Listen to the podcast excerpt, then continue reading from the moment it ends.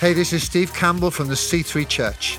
Thank you for joining us for this podcast. Our prayer for you is that you'll be blessed, equipped, and enabled as you listen to this message. God bless you. Well, congratulations on tuning in today. Uh, it's great to be with many of you who are from the C3 church family, and of course, many of you are tuning in around the world or from inside one of our prisons. And we just want to say, well done for taking the time to, to listen to what God wants to say to you through this message. And a huge shout out again to the senior pastors of C3, Steve and Angie Campbell. I know many of you love them, and uh, we sure do. And so I'm praying that this message will really impact your heart, whatever you're going through right now. You know, God knows and God sees. And so we're taking time to look through one of my favorite books of the Bible, and that's the book of Proverbs. So let me read to you from Proverbs chapter 3 and verse 5. It says, Trust in the Lord with all your heart and lean not on your own understanding. How many know that's a lot more difficult than it sounds? But verse 6 says, In all your ways acknowledge him, and he shall direct your paths. Let's pray together. Father, we want to thank you for the wisdom that is ours through your word. I pray you'd give us ears to hear and hearts that are open to receive your word into our lives today. In Jesus' name, amen. Amen. Now, question Have you been ever required to act in a manner that was completely different to your own understanding? Have you ever been required to trust someone enough to allow them to direct you to do something that you really weren't sure you should do? When I was 12 years old, in June of 1982, I was standing here in front of our house in Lowfield Farm in County Durham, the northeast of England. And I was hitting golf balls into the field. I think you can see the field there. I was just hitting these golf balls. And then I went into the field to collect the golf balls. Now, in that field, there happened to be 70 big black and white British Friesian cows. And I don't know whether you've ever walked into a field full of cows, but here's what happened. Those of you from farming communities might be guessing what's about to happen. Within a few seconds, all of those 70 cows had surrounded me. And let me tell you, when you're 12 years old and you're surrounded by 70 cows, that can be a very scary thing. I mean, especially when you look into their eyes. Their eyeballs are huge. And so here I was surrounded. So here's what I did I stepped back from the cows. And guess what they did? That's right, they stepped towards me. So I started to walk away from the cows. And guess what? They started to follow me. And so, because I'm only 12 years old, the only thing I knew to do was to run. And so I started to sprint with all my might. And of course, guess what the cows did? They started to run. Now, I don't know whether you've ever been chased by 70 cows, but let me tell you, it is not a pretty sight. I mean, firstly, there is the sound of 280 hooves stamping on the ground.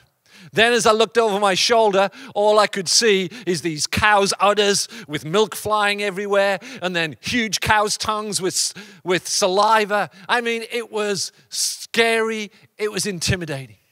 I managed to get out of that field. I jumped over the gate and I ran up to our farmhouse where my dad was. Now, my dad has been a farmer for a long time, and he was watching all of this play out with a cheeky little smile on his face. And I went into dad's house and I said, Dad, did you see that? They were going to kill me. I thought I was going to die. And all he's doing is smiling at me. I couldn't believe it. And then he looked at me and he said this He said, Those cows were more scared of you than you were of them. And I didn't know whether I could believe that. But he looked at me and said, I want you to go back into the field. And this time, you step towards them. Now, I don't know whether you've ever tried this one at home, but here's what happened. I walked back into that field, and I've got to tell you, I was absolutely petrified. I'd only been in that field for a few seconds, and then it happened again. Immediately, I'm surrounded by 70 cows, all staring at me. And this time, instead of stepping back, I step forward. And guess what happened? When I stepped forward, they stepped back. And I thought, this is pretty cool. And my chest started to swell a bit. And so I kind of did a little run at the cows. And guess what happened? They ran back. And then I fully just ran right into the middle to the biggest one I could pick. And of course, they cleared away. Man, I felt like the rock. Question Where do you run when trouble comes? Thankfully, I went to the right place. I ran to my dad's house. I ran to someone that I trusted. You know, the people that you run to in challenging seasons are really important. Can you trust? I mean, really trust the people you run to? When they give you advice, can you trust the things that they're telling you to do? You say, Steve, what did you learn that day? Let me read that same proverb again, this time in the message version. Here's what I learned. Proverbs 3:15 in the message says this. Trust God from the bottom of your heart. Don't try to figure out everything on your own. Listen to God's voice in everything you do. That's right, you at home. Listen to Him in everything. Everywhere you go, He's the one that will keep you on track. Don't assume that you know it all. Run to God. Friend, if you're going through trouble, I want to encourage you. Don't run from God. Make sure you run to God because He can be trusted. And so, in the field that day, I experienced two different polarities. Two polarities. The first polarity I call the polarity of trouble. That was the, the fear of being crushed to death by these 70 cows. That's one polarity. On the other side was the polarity of truth, the words and advice that my father gave me. Trouble and truth. And I had to make a decision how to navigate that tension. And many times in life, we live in this tension between trouble and truth. Jesus talked about in this world, you will have trouble. And trouble does go on in life, but he also said in John 14, in verse 1, do not let your heart be troubled. Don't let trouble get in you. But he went on to say, trust in me. So Jesus acknowledged that we live in this between these two polarities of trouble and truth. I wonder whether any of you in this moment are in that space, that tension.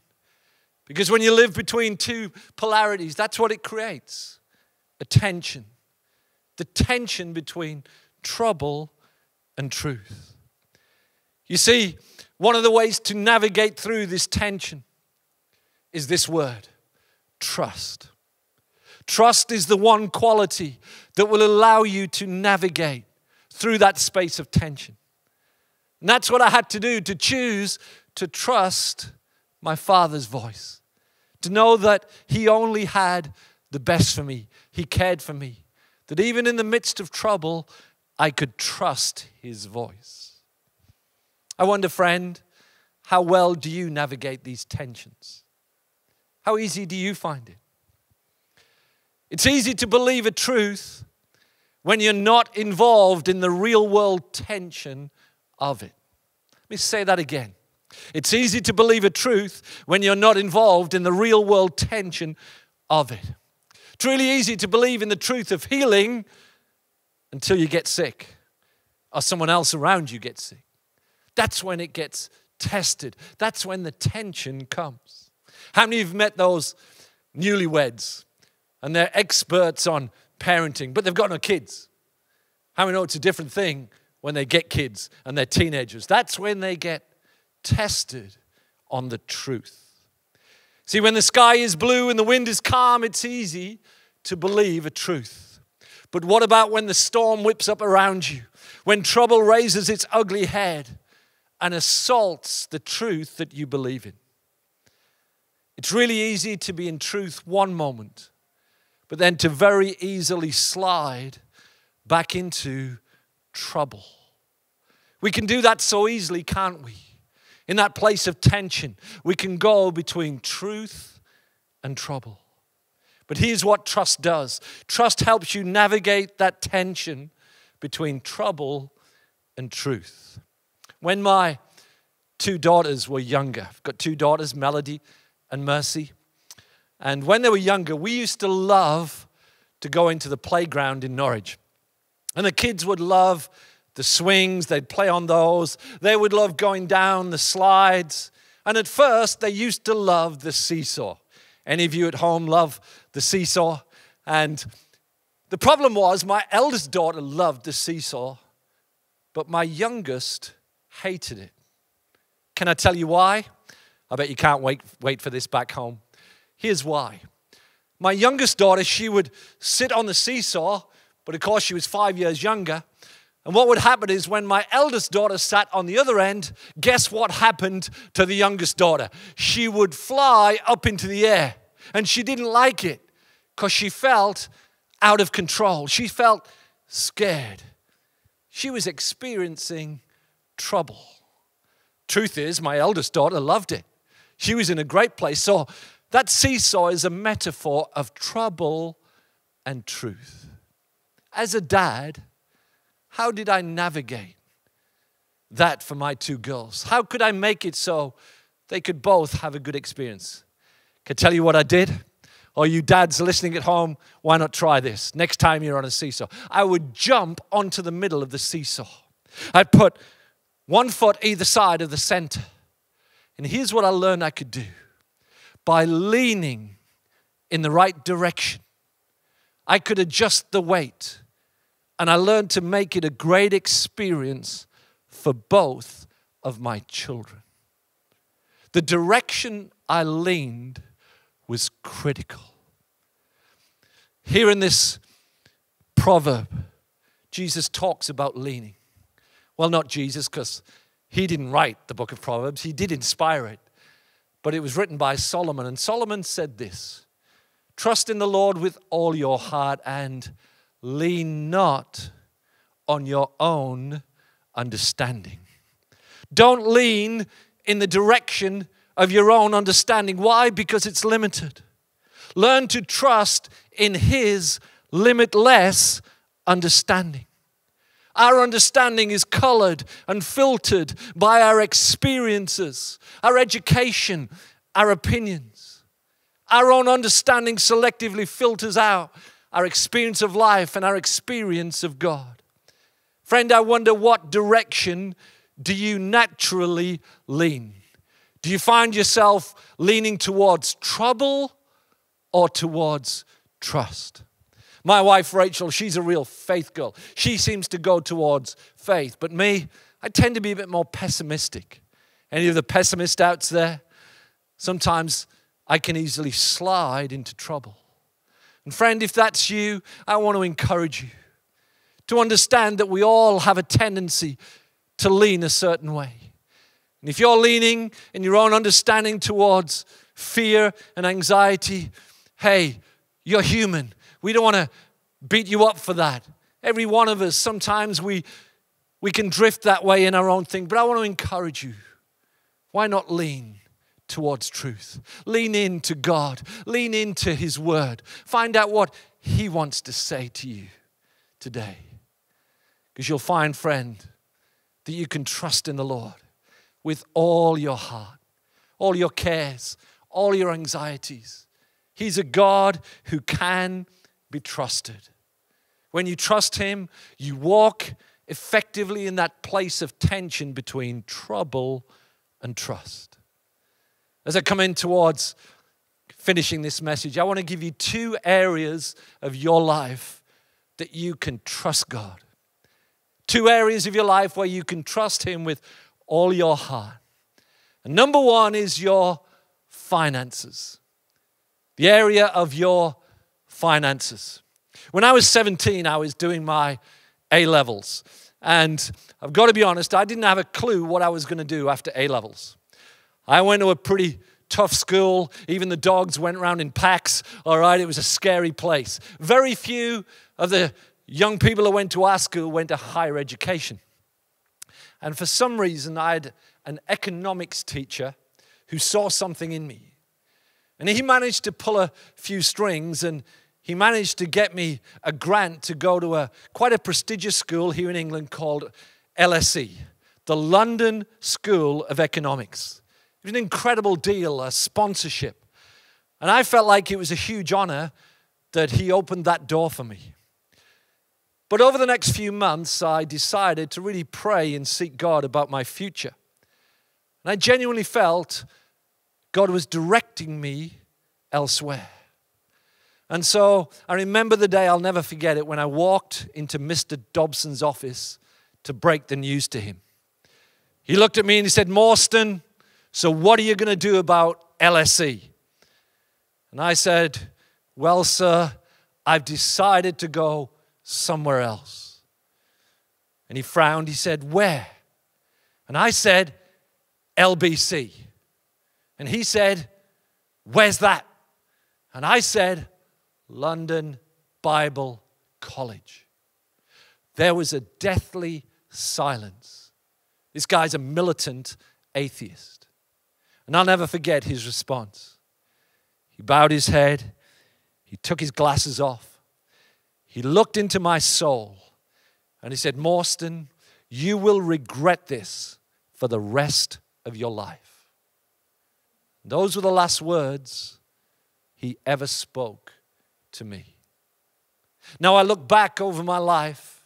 I went to Bible college, I entered the ministry, and I guess 30 years later, here I am, and I can honestly say I do not regret that decision. But the truth is, we all have a Mr. Dobson moment. It's that moment when we decide whether we trust what the world says about economics or we trust what the Word says. I wonder, friend, what are you trusting at the moment? There's no doubt there were times over that 30, 30 year journey where I looked at some of my friends and they were owning their own home or investing in a second home. And for a season, we didn't own our own home.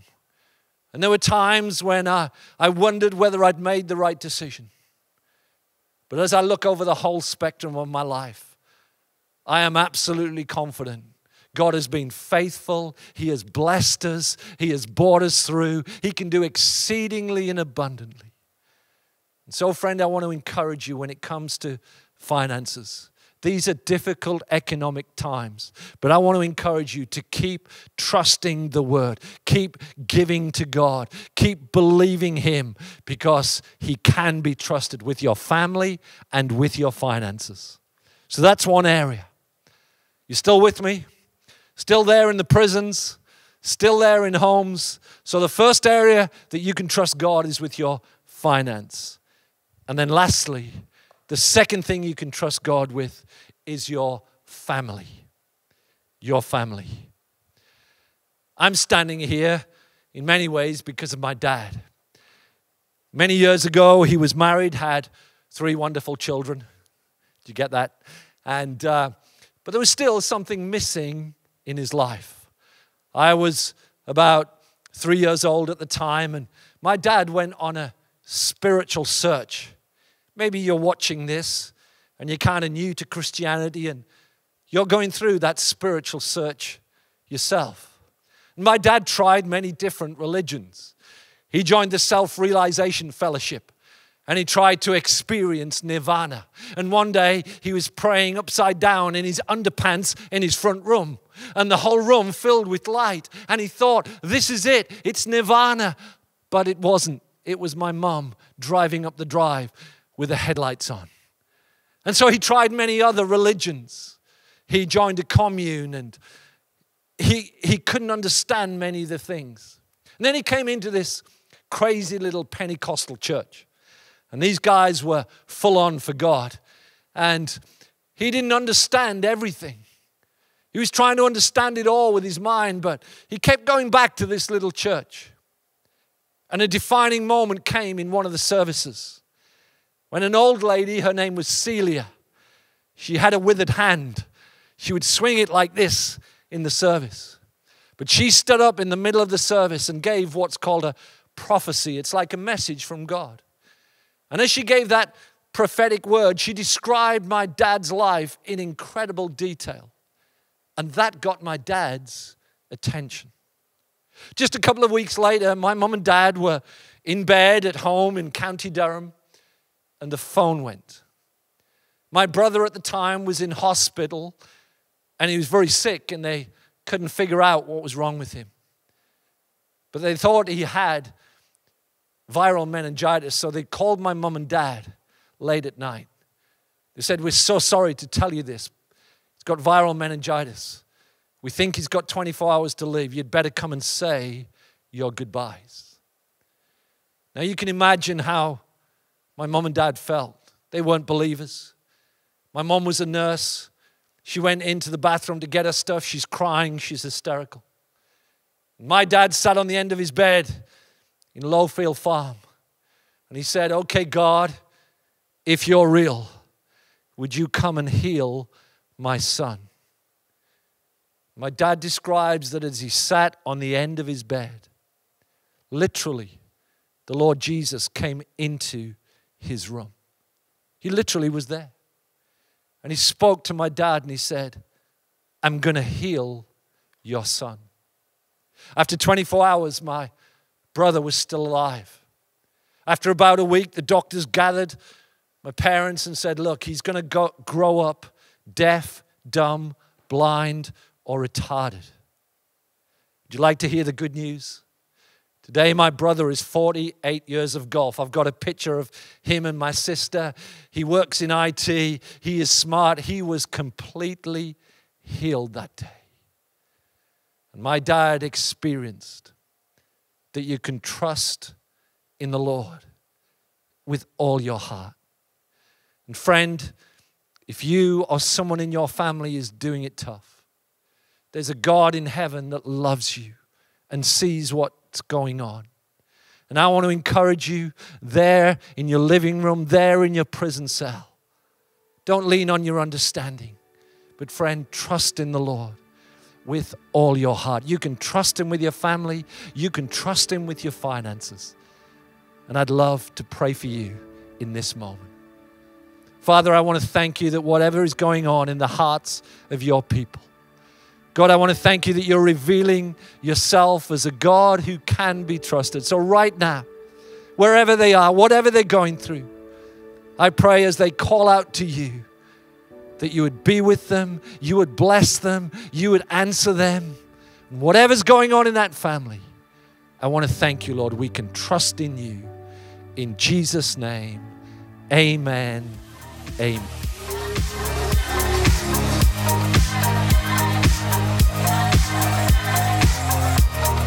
Thank you for listening to this podcast. We pray it's been a blessing to you.